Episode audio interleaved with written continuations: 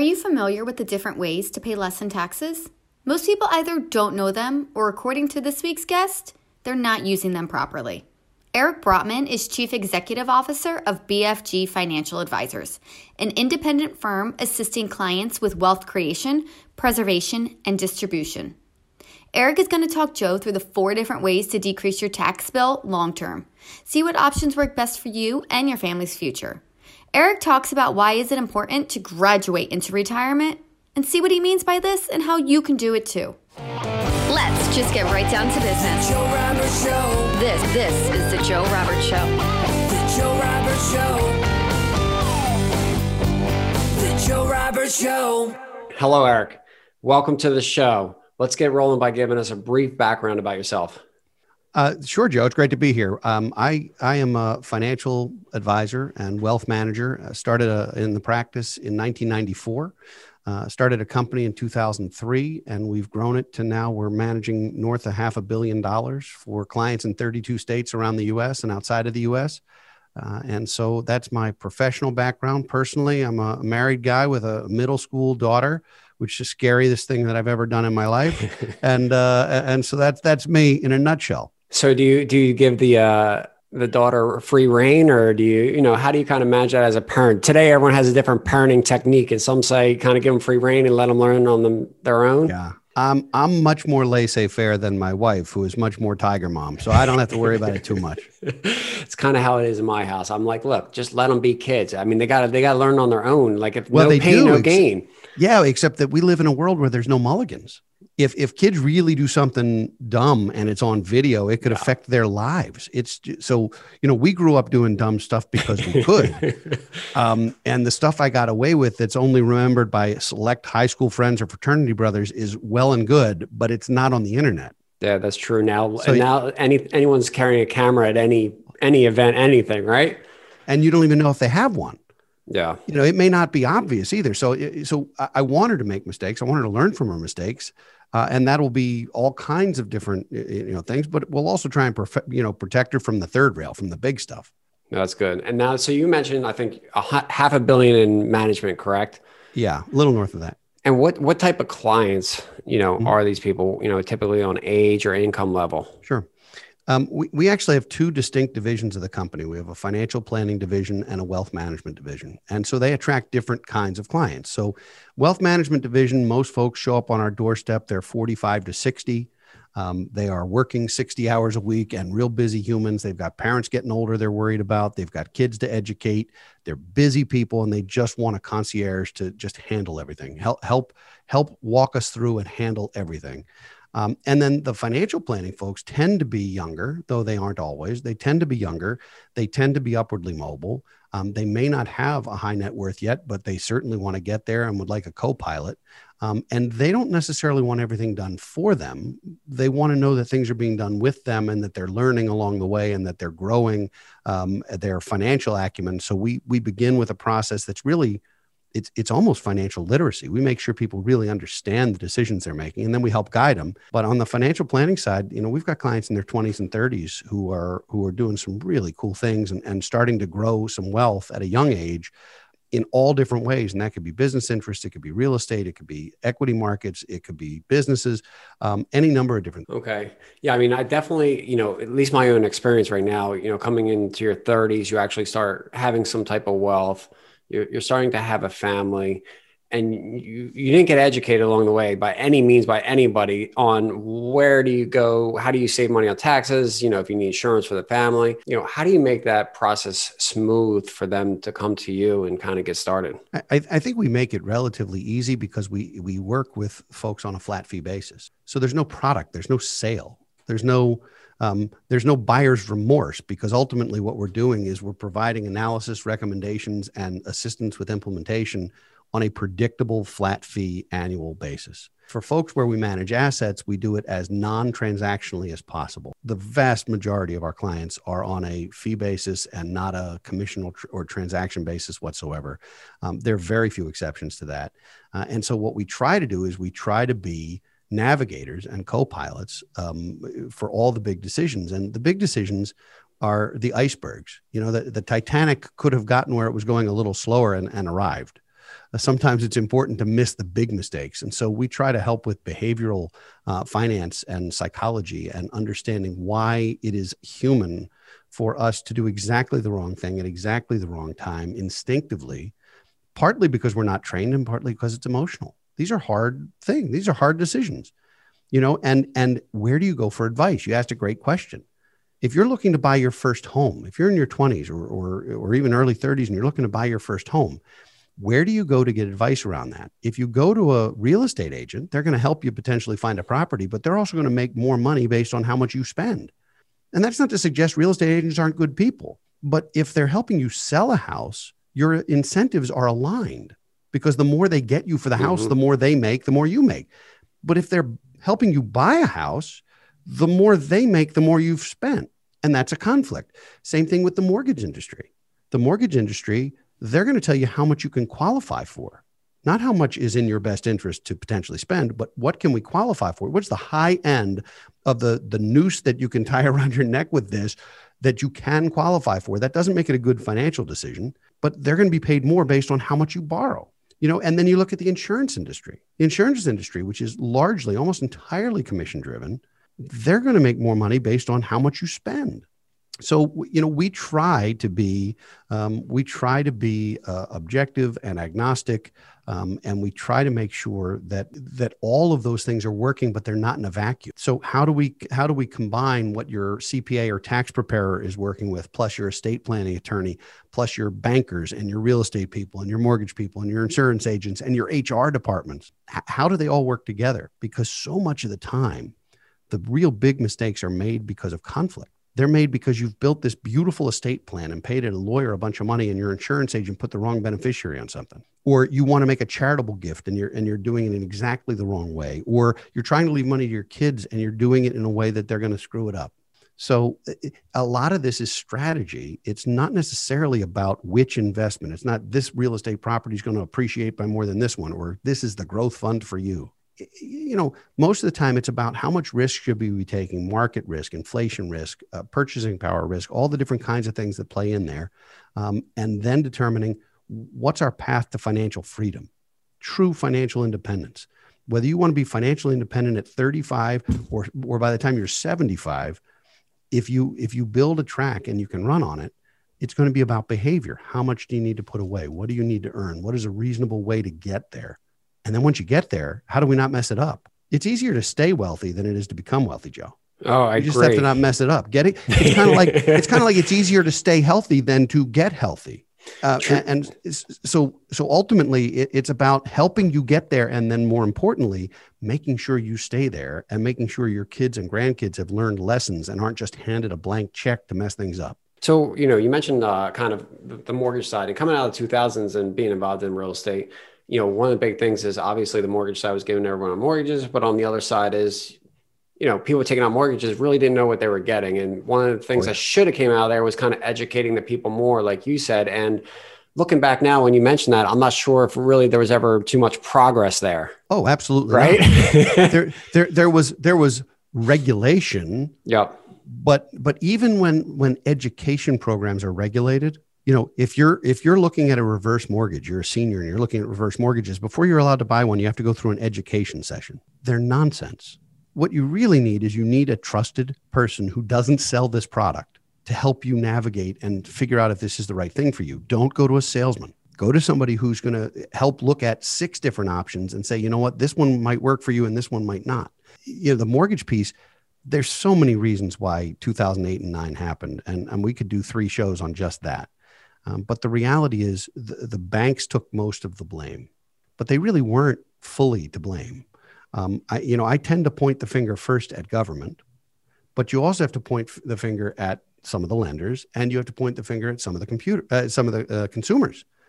I mean, th- think about it. You had people who couldn't get a Discover card, who were buying homes with 100 or even 120% financing on a negative amortization basis, so that they could afford the payment but they were actually getting further and further in debt. And the idea was, well, houses are always going to go up in value. So you'll just refinance it later once you have equity, except when they don't go up in value.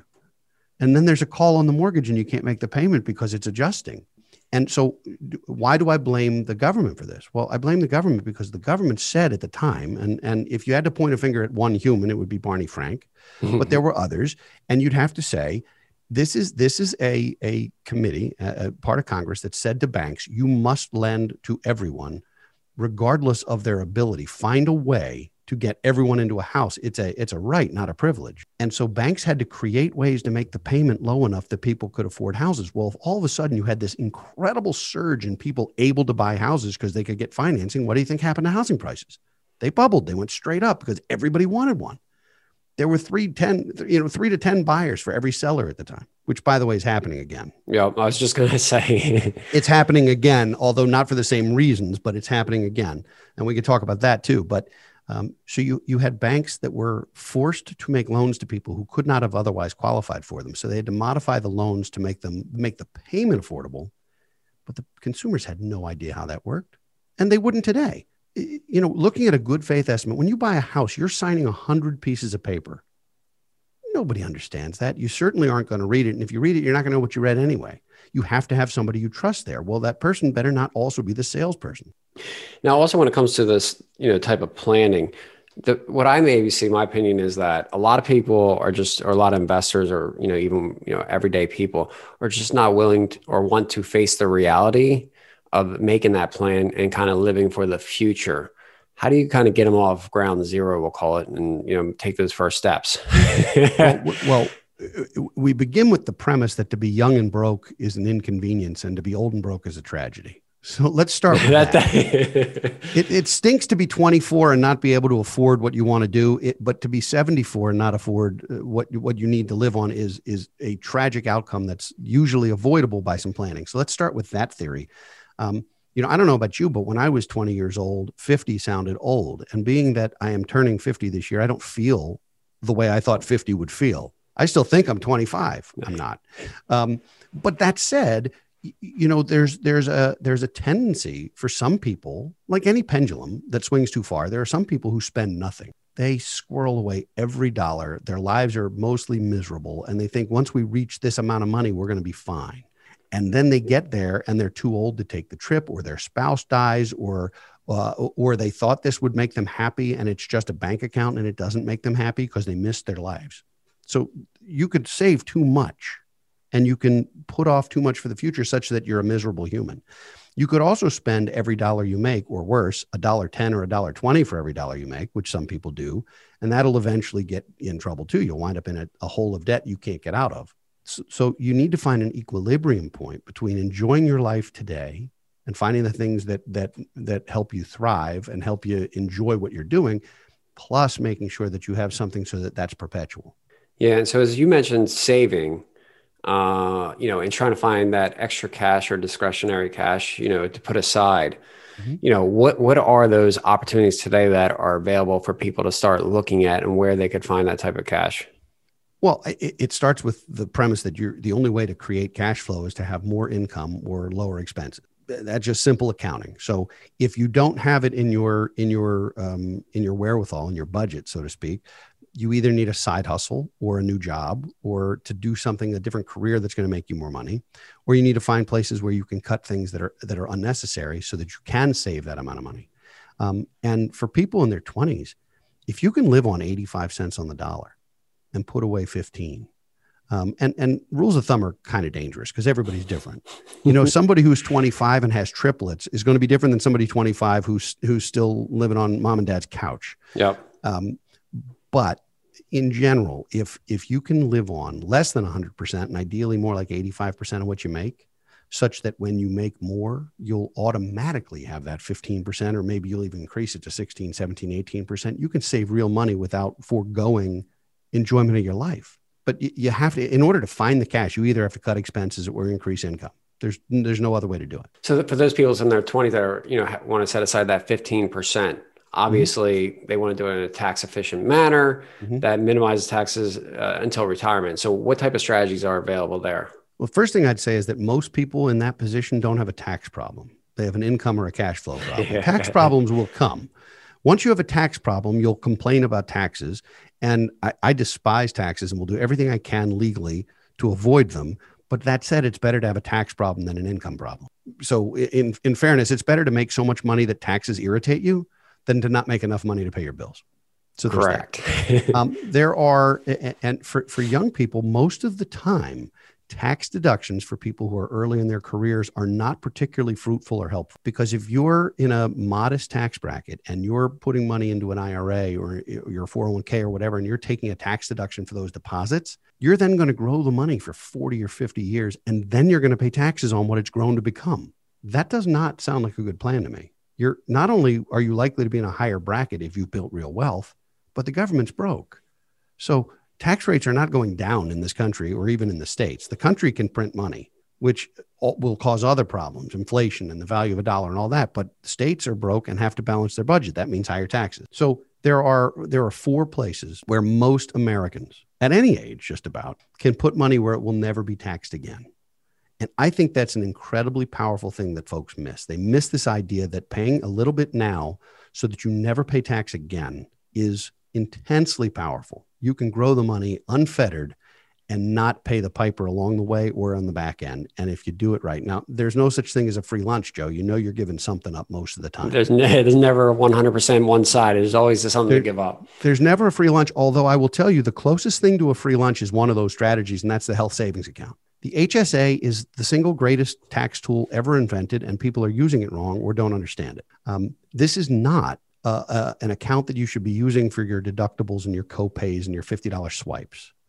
This is something where you can take at any income level, you can take a tax deduction for deposits to the HSA. You can grow it not just in cash, you can invest it and grow the HSA for the rest of your life, the rest of your lives. And you can then use the money for any healthcare expense down the road and make all of the withdrawals tax free. It's the only account that allows you a tax deduction, tax deferral, and tax free withdrawal. Now, the caveat is it's got to be for healthcare. Well, I would argue that when we're older, we're going to have health problems that we maybe don't have today. And I haven't seen healthcare costs going down anywhere, uh, you know, lately. So if healthcare costs are going to go up and our health is going to change potentially, we're going to use this. If we're one of those fortunate people who uh, who plays tennis till we're 103 and drops dead without so much as a, a health problem, if we're one of those folks, then it's treated like an IRA. You can use it just like an IRA and make it taxable income, but you can use it for anything you want. Here's the beauty though there's no limit to how long you wait to file claims. So, Joe, if you were funding this account right now, and the limits are based on whether it's an individual plan or a family plan, and they aren't super high limits, but you could do it.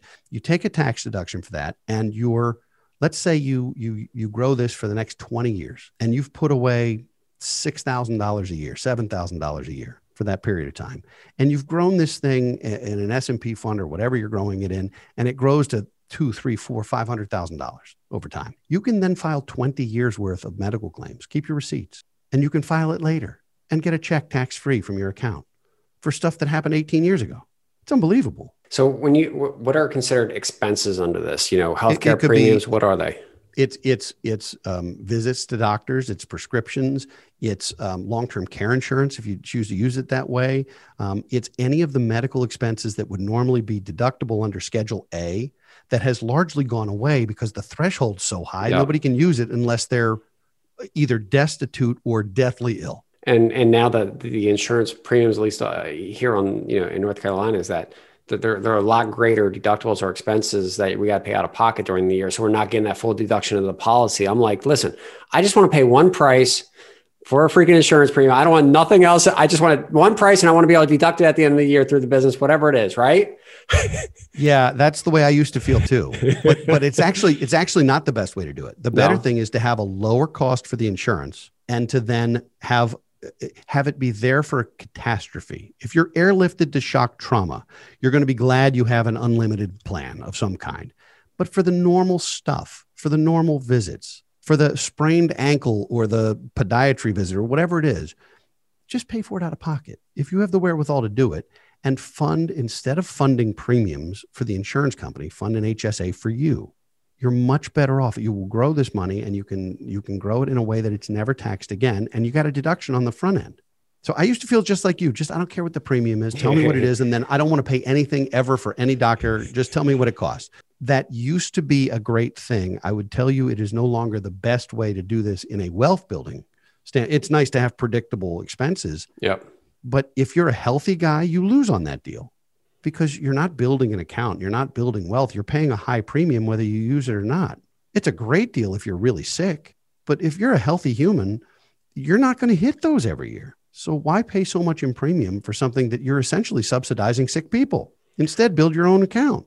So, for all of our investors that are listening, um, what is a lot of them like to self-direct their type of accounts? You know, how does that work with the HSA? HSA, you, you can choose your underlying investments, but they're going to be limited based on on where you are. So, you know, you're you're going to pick a commercial bank. You're going to put a, a some money into the account. You're going to hold in one of the funds they allow usually. Um, this, but it's such a small account. This isn't Yeah. where you're going to. This isn't where you're going to have necessarily huge numbers. This is where you're going to do some basic tax planning and grow some money that's not taxed again. But you're not going to use this to, you know, you're not going to buy a piece of property in a in a in an HSA account. You know that that that that's just th- these numbers aren't big enough. They're not grand enough where that makes sense to me. All right. Well, then let's.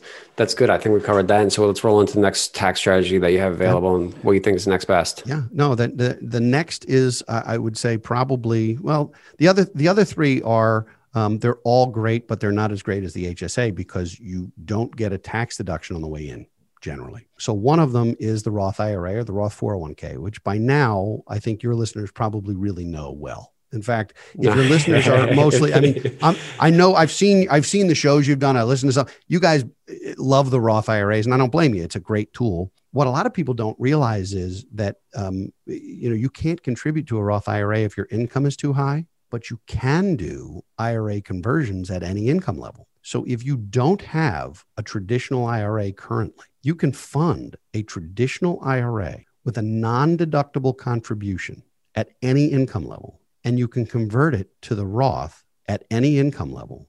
It's called a backdoor Roth IRA. It has been blessed by the IRS. This is not complicated tax planning, but it's important. What you're doing is you're creating basis in your in your IRA so that when it converts to the Roth, it's not taxable again. Essentially, it's the same as funding a Roth IRA, but there's no income limit on it. And I think a lot of people miss that opportunity. And what it means is you have to have your CPA or tax preparer put a Form 8606 in with your W 2s. I'm sorry, in with your 1040s. The Form 8606 is what declares the basis because you're going to get a 1099R from the investment company for the conversion. And if you don't declare the basis on that form, you're going to pay taxes on the same dollars twice. And that is the single worst tax move I can contemplate. So done right, it's brilliant. Done wrong, it's really horrible. So you just have to make sure your CPA is on board. So, what are maybe some of the best things that you've seen, or uh, maybe the accounts that have done the best over the years when it comes to a IRA or a self-directed IRA, and what they invested in, and kind of, you know, some nuggets for the listeners? You know self-directed iras are are something i i don't get involved with uh, directly most of the time Mhm. um, for for all the reasons based on my licensure and the things that i do i, I don't get involved in that. I have self-directed uh, iras myself for things like private equity and venture capital and those kinds of things which i think i think that's a great way to do it but that's for my investments that's not necessarily something that we're rolling out to the general public. There's lots of reasons why that's difficult to do. But for listeners who want to do their own self directed IRAs or Roth IRAs, one, there are ways to use real estate as an investment in those. And as long as you never set foot in that property and it's purely an investment play, there are ways to, to make that work for you. It is,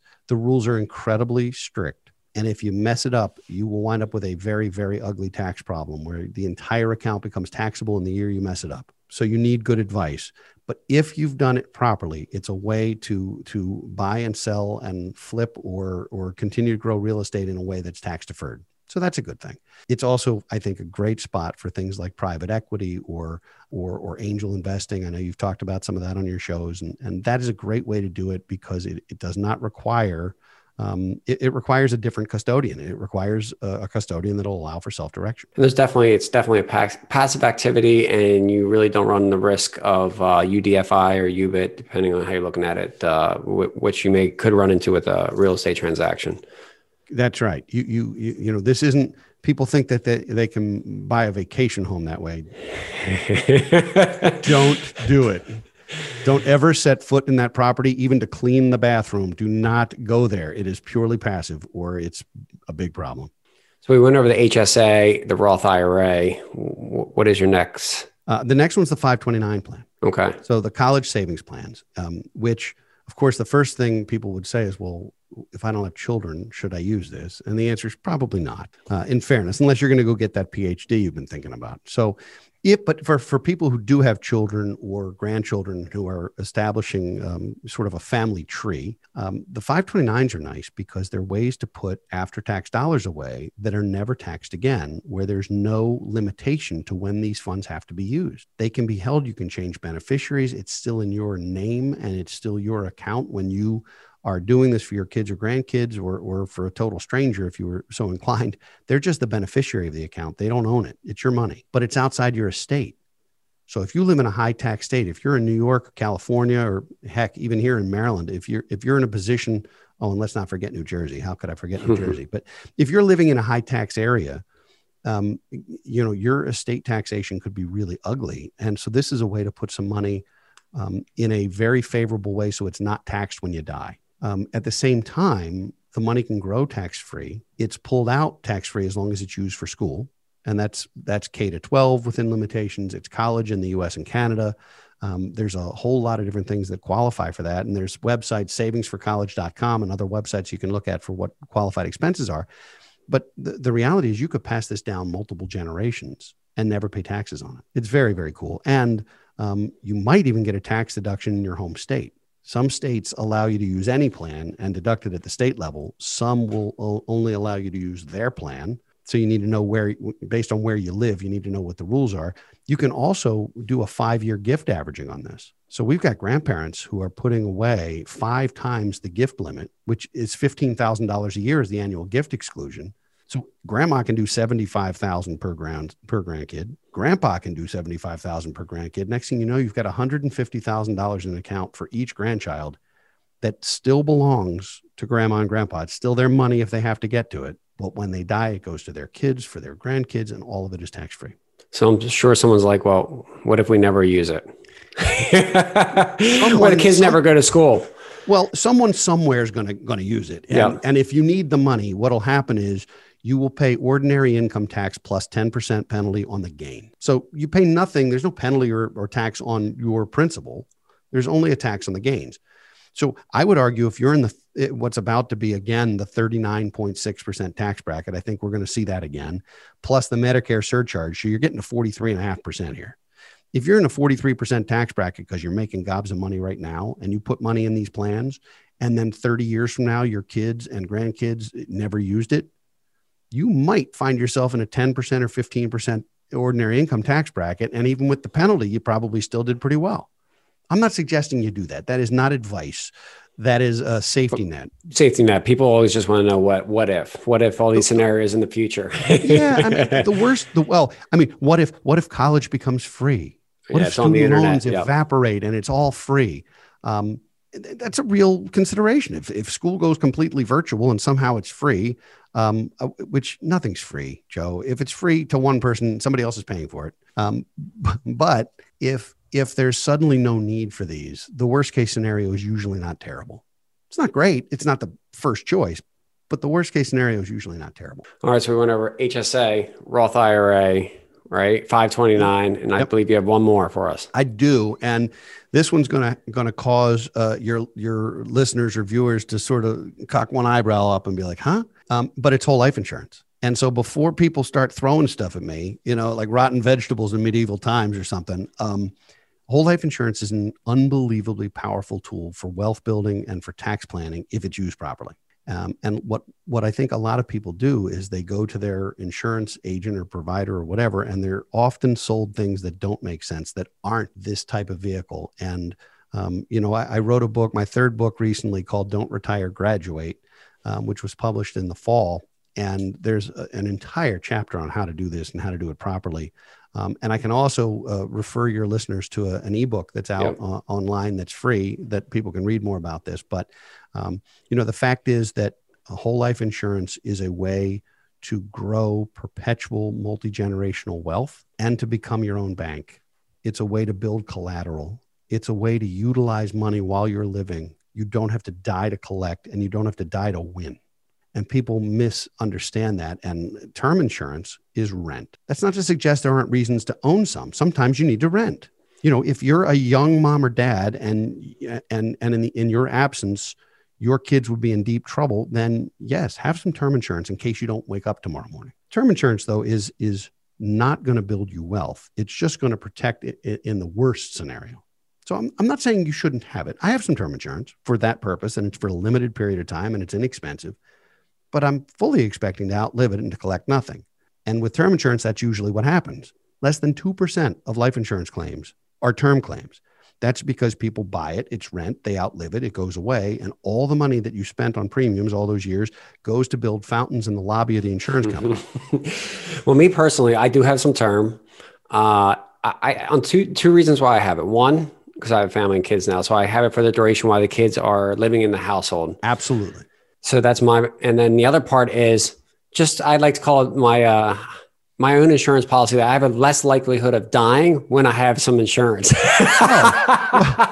I know that sounds a little crazy. Everything seems to work in opposite effects in life. So this, I'm like, if I buy insurance, I have a less likelihood of dying because they don't. so you consider life insurance kind of like carrying an umbrella on a sunny day because it'll be less likely to rain. yes. All right. Well, that's that's interesting psychology. We, will have to do that from a from a couch in a different. That's a different discussion.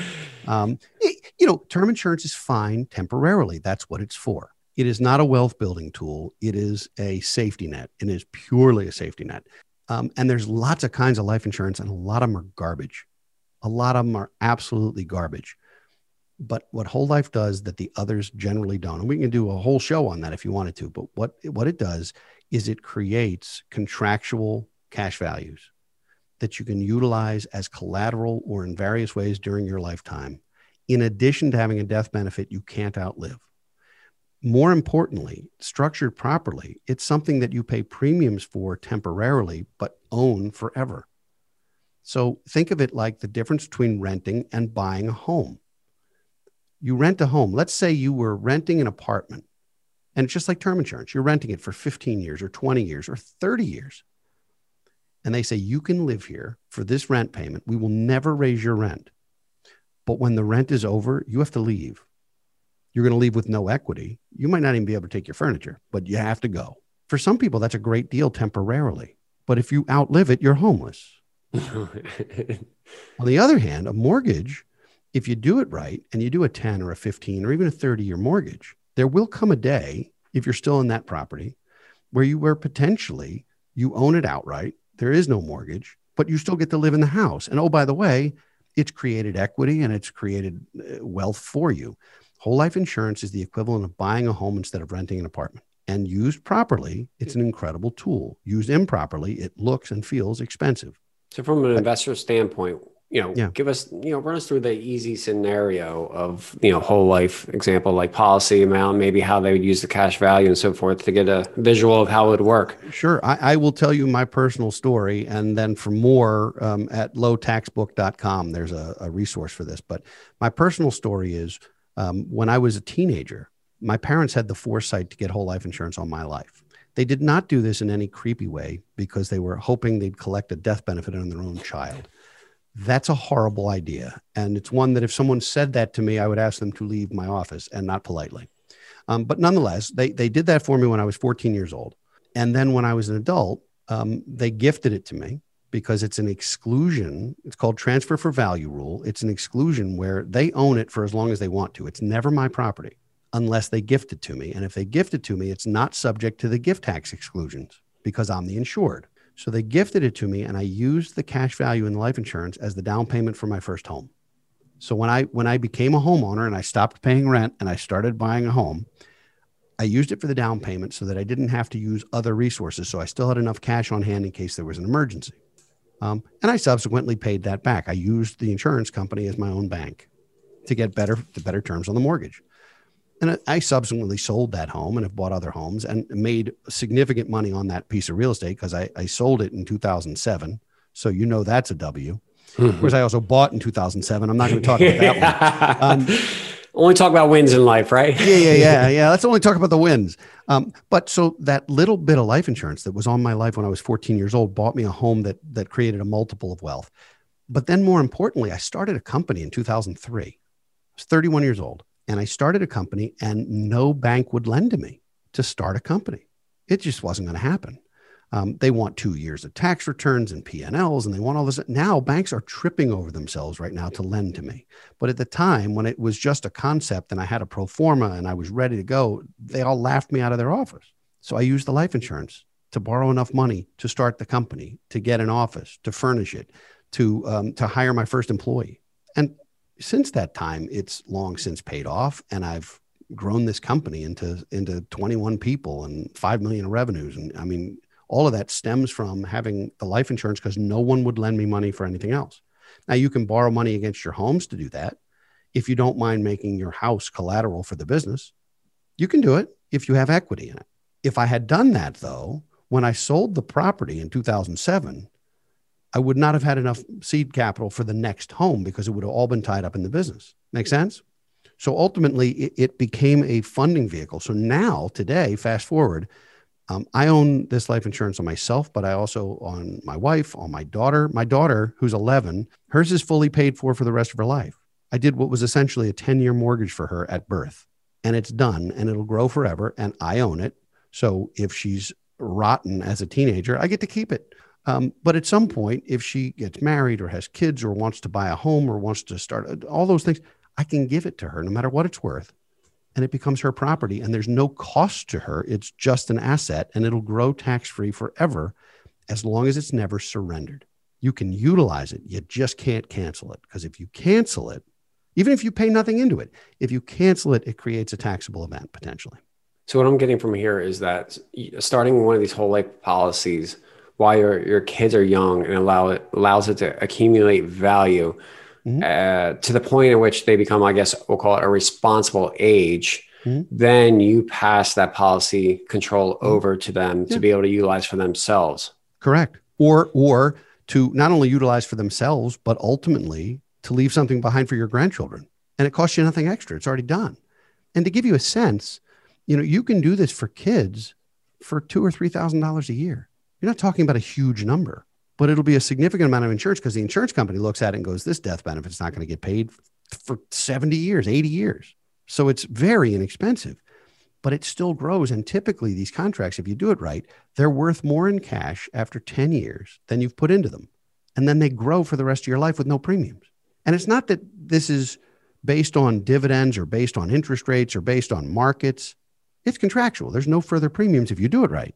So it creates incredible wealth that rolls down generations. Now, we have we have married couples, lots of them who do this on each other and they they both own this. And the reason is that if you're planning on either a pension income which you know you're you're a millennial sir uh, and as a gen xer even we don't have uh, pensions most of the time. But if you work for government or military or whatever you have a pension great. Um, one of the challenges with a pension is that you have to decide the survivorship benefits. Is it just you, or are you leaving money behind potentially for your spouse? If you're doing that, you're taking a reduced pension. So if you own enough life insurance on your life, you can keep the higher pension income instead of reducing it because your spouse won't get the pension, but she'll get the death benefit tax free instead of the pension that's taxable income. So that's an option. Same thing with Social Security. You know, if you and your you, you're you're a married guy, right? If you and your wife both have social security and let's say for for giggles you both collect $4000 a month 30 years from now from social security. I know you're smirking because it's going to be there. Yeah no, i know. But let's assume it's there. Let's assume it's there and we get if not they're going to print it for me damn it. By then we'll have printing presses in our basement. We'll do it ourselves. So let's assume it's there. You have a benefit of $4000 a month. And let's say your spouse um, is a non-working spouse, and you got to be careful how you say that. My wife doesn't have a job outside of the house, but she works damn hard in the house, so there's that. but nonetheless, let's assume that's the case, and let's assume that as a result, her benefit is half your benefit, so it's two thousand a month. While you're both alive and well, you collect six thousand dollars a month. When either of you dies, you'll keep the larger of the two. So whether it's her or you, you'll keep the 4000, you'll lose $2,000 a month. So there is absolutely positively a pay cut coming at widowhood if you have life insurance, if you have whole life insurance, two things can happen. Let's say you drop dead and she lives on. You're going to lose a social security payment or, or some of the pension payment or whatever, but she collects your death benefit. And then she has a permission slip to use and enjoy her own cash value because she doesn't have to leave it to you. You're gone. so you can create enough capital, all of which is tax free, to not take a pay cut and to continue the same financial freedoms that you had before. It's intensely powerful used properly. And it all of these strategies, quite frankly, in a vacuum, you wouldn't put everything in any one of these. You know, you, you you have to have some property that's getting tax deductions if you need it. You have to have some tax deferral. You have to have some some resources, but it's nice to have some money that won't be taxable. That Roth IRA, when you make a withdrawal, it's not taxable. It doesn't affect your Medicare premiums. It doesn't affect your tax rate. What a glorious thing. Same And- thing's true with all of these. I know one of the questions sometimes people get is, uh, you know, when it comes to these life insurance carriers, you know, what happens if they go out of business, right? Or, you know, which one do I go with? Kind of, you know, what is your take on that? Well, it- my take first of all is um, the biggest risk on that would really be to term insurance um, because the term insurance has has reserves, but they're they're the reserves of the insurance company that that that none of it is in any kind of banking vehicle or, or sitting there. Um, so term insurance is sort of more of a, of a risk. Um, the second thing I would say is that when carriers go out of business, and it does happen, typically their assets are sold off to other carriers. So uh, other carriers would buy pieces of that book of business. And so you might get a different logo on your statement, but otherwise it has no impact on you under most circumstances. There are uh, the, the state insurance commissioners have have various uh, uh, you know safeguards in place to make sure that insurance companies are banked properly and reserved properly and so forth. But companies go out of business. That's true of every industry. Um, and so when you're doing whole life, to me, it is important to use a mutual insurance company, not a stock company. So here's what the difference is with a mutual company, and there are a couple of really good ones, strong companies. With a mutual company, the owners of the company are the policyholders. There are no other stockholders. So when there's a profit in the company, it goes to the policyholders. It doesn't go to somebody on Wall Street. In a stock company, when the stock does well or when the company does well, first thing they're going to do is give dividends to the stockholders so they can bump up their stock price. Well, that doesn't help the policyholders at all. In fact, you're making other people money. So if I'm going to do whole life and I'm going to have cash that I'm relying on, I want to make sure I also own the company. And that's how a mutual company works. And there, there are, uh, you know, it used to be, I, I would say there were, there were four that were really reputable. And today there are three, but there are three really good carriers out there. Um, and if you use one of them, um, they are mutual companies. I believe they're all AAA rated and strong rated Yeah. um, with with S and P and Fitch and so forth. And you own the company by virtue of your policy.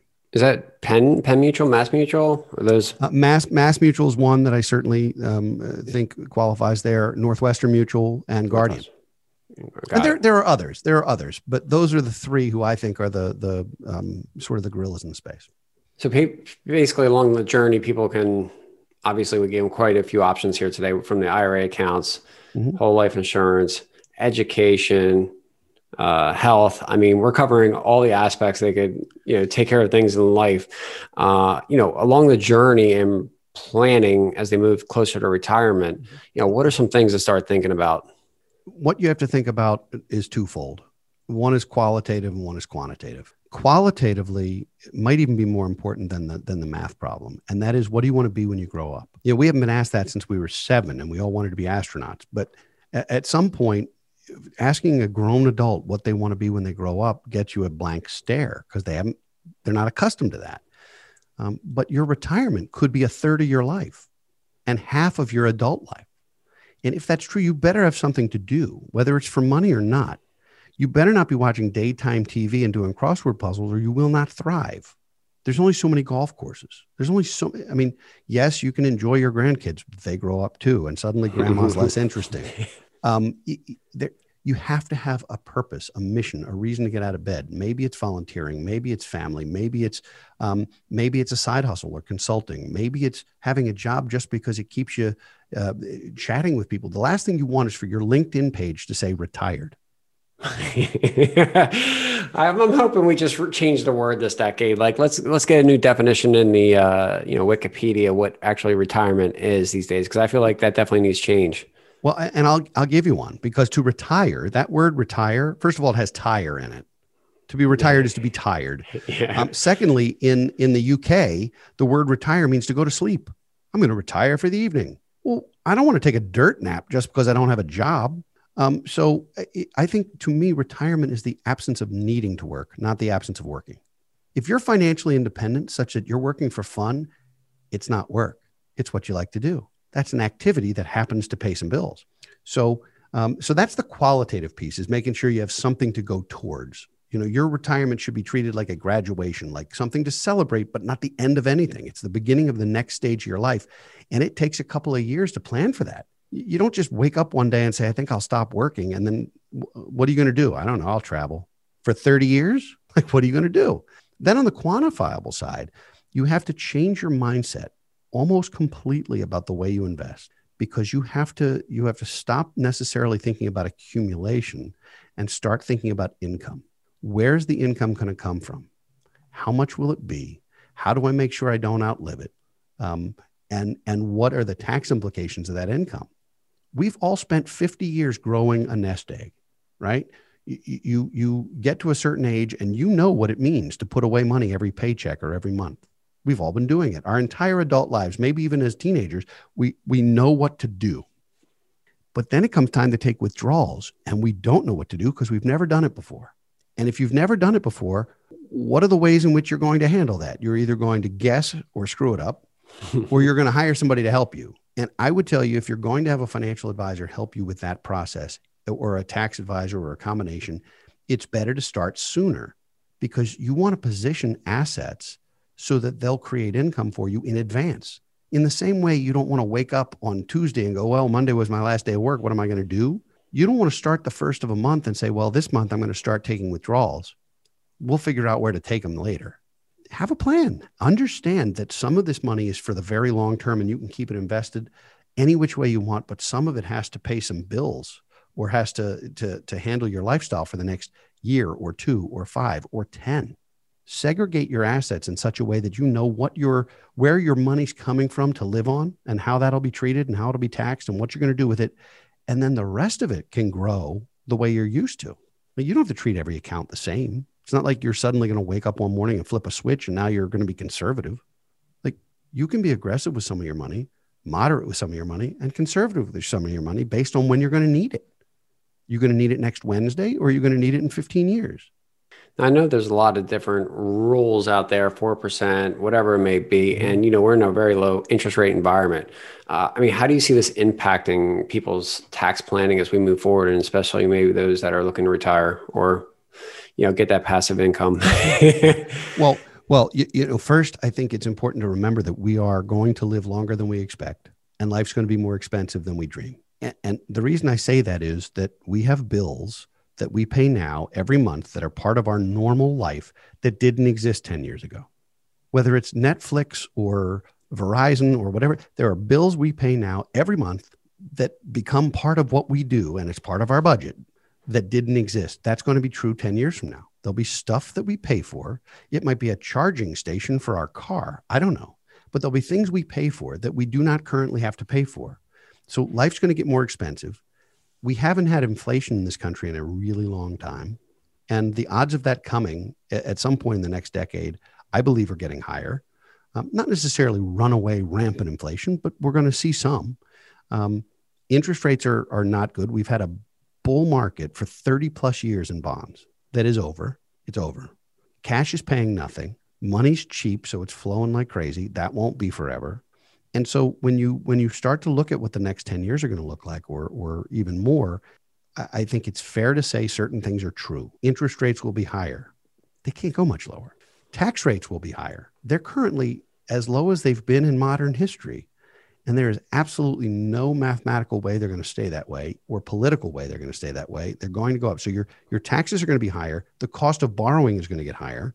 So what can you do now? Well it's a good time to delever it's a good time to either not have debt or to have all of the debt fixed so you don't have to worry about it. When interest rates rise, you're not going to get pummeled. Um, it's a good time to start thinking about um, the impact of a higher tax regime in 10 years, no matter what your income might look like today, unless you're planning to be an abundant failure and you're planning that you're living on every dollar now and you're getting pummeled from taxes, but don't worry, I'll be good and broke in 10 years, so I won't pay any taxes. And if that's your plan, um, we, we need an intervention. But assuming that's not your plan and you're planning for abundance and you're planning to have some wealth and and you have to expect that you're going to pay higher taxes. So you must diversify. Diversified does not just mean which mutual fund or stock or even real estate property to own. It means understand the difference between how money will be treated from a tax perspective when it's time to take income. Some will be ordinary income, some will be capital gains. Now, capital gains tax has been incredibly low lately. It's not going to stay here. Legislation is already being discussed. The, the political landscape has changed. There will be higher capital gains taxes, especially for people of means. And if we get a heads up about that, we'll be able to do something about it. But if it just happens and it's retroactive to the 1st of January and we're just, eh, eh, we're, there's going to be gridlock, you're not going to be able to sell anything without losing 40% of it potentially. That's going to hurt markets. It's going to hurt lots of things. I agree. And I think what our takeaway from this is plan properly, start at a young age, allocate to retirement, and utilize these tax efficient buckets, you know, through oh, yeah. the HSA, 529, IRAs, and the whole life. And, you know, probably look at your expense, income and expenses on a monthly basis and know what is going on and then plan for your retirement. And if properly executed with the right team, you're going to do well in life at least financially. I don't know if you're going to thrive in other ways. You might still have to hit the treadmill occasionally, but but yes, financially, financially paying yourself first and understanding that you need to live on less than 100% and calculating what that is. If you want to be financially independent at 57, what do you have to do to get there? What do you have to save, which means what do you have to live on? You have to base your budget on less than you make. And nobody likes to budget. I had a, I had a guest on my show um, no. on the Don't Retire Graduate show that, that wrote a book called Budgeting Doesn't Have to Suck. And we had an argument because I think it does suck. Um, although actually his, his book's terrific. He was a good guy. But nobody wants to think about a budget. Nobody wants to be told thou shalt not. Nobody wants to be told you can't go out to eat or you can't have that latte if it makes you happy. so what I don't I don't want to tell clients what they can't do. I want to be able to tell clients you put away 15% or 18% or whatever the math is and what you do with the rest of it is anything you want. You know, if you want to go to uh, uh, to the Capital Grille uh, uh and spend five hundred dollars on dinner, just don't do it every Wednesday. You know, if if if that's important to you, if dining's important, or travel's important, or um, or grandkids are important, or whatever it is, it's not that you can't afford something you want to do; it's that you can't afford everything. Yeah, I agree. Proper planning allows you to get what you want in life. But uh, let's leave it off there and you know go to our final question as yeah. what is what is the biggest thing you have implemented in your life that has helped increase your net worth I, quite frankly we've already talked about it.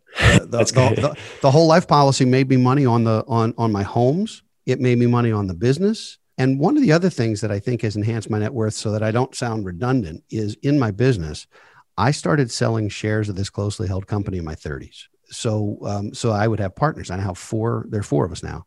And um, while some people would say, why would you sell something that wasn't ripe on the vine yet? What I recognized was having partners would create not only amplified opportunity to grow the company, but also amplified opportunity to enjoy my life. You know, I take most of the summer off. That's something you can't do when it's a one man show. So I, I, was able to create life balance and, and to enjoy my family and all those kinds of things without taking a pay cut all it meant was I owned a little less stock in the company, but I had other people whose skin was in the game. And if you're an executive at, at some public company and all of your money is in their stock, any reasonable advisor is going to say, you've got to diversify. You shouldn't hold all that stock. Well, why is that different in a private company? Why should I own 60 or 70 or 80% of my net worth in one stock? Which, by the way, meant I was over allocated to financial services and microcap because that would be me. So why, you wouldn't do that if you worked at IBM or Under Armour. Why would you do that working at BFG Financial Advisors? So I started selling shares. Um, I, I, still own a, a, significant share of the company, and we've grown exponentially. And and it's been a really good move for me to have partners, and because now we're all working together and we're growing something that's bigger than it could have been if it was just me. So I, I would say, as as well as the whole life, uh, as much as the whole life helped me, understanding that I didn't have to be a hundred percent owner of my own enterprise and that it was valuable to bring in people who were different than I was and had different skills and talents than I was and to allow them to buy into the company even when the company's share price was a lot lower then than it is now probably was was one of the great money makers for me anyway even though I, I sold some of it lower. And to put in perspective, Bezos owns a small percentage in, in the grand scheme of Amazon, yet he's one of the richest guys, right? Not not one of. I think he's gonna- I think he's going to be a trillionaire. I saw recently he's going to be the the world's first trillionaire. He's a he's a country. So yeah, I mean, definitely when it comes to partnerships and whole life, I believe that is definitely a winning formula. Uh, you know, people want, you know, listeners that want to get a hold of you or download Yeah. the book. What is the best Yeah. way for them to do that? Um, you can find all our resources at brotmanmedia.com. So that's the podcast, it's the the ebooks and white papers. If you want to know more about financial planning, um, we have a site at financialplanningforall.com. Uh, and you can also look us up at bfgfa.com, which is BFG Financial Advisors. Well, I appreciate Eric coming out today.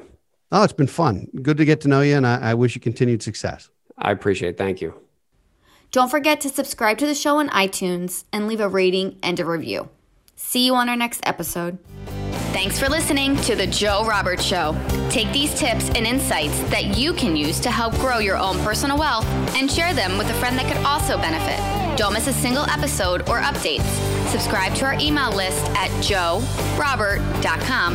And as always, keep pushing yourself towards a more impactful life. The Joe Robert Show. The Joe Robert Show. Joe Robert Show.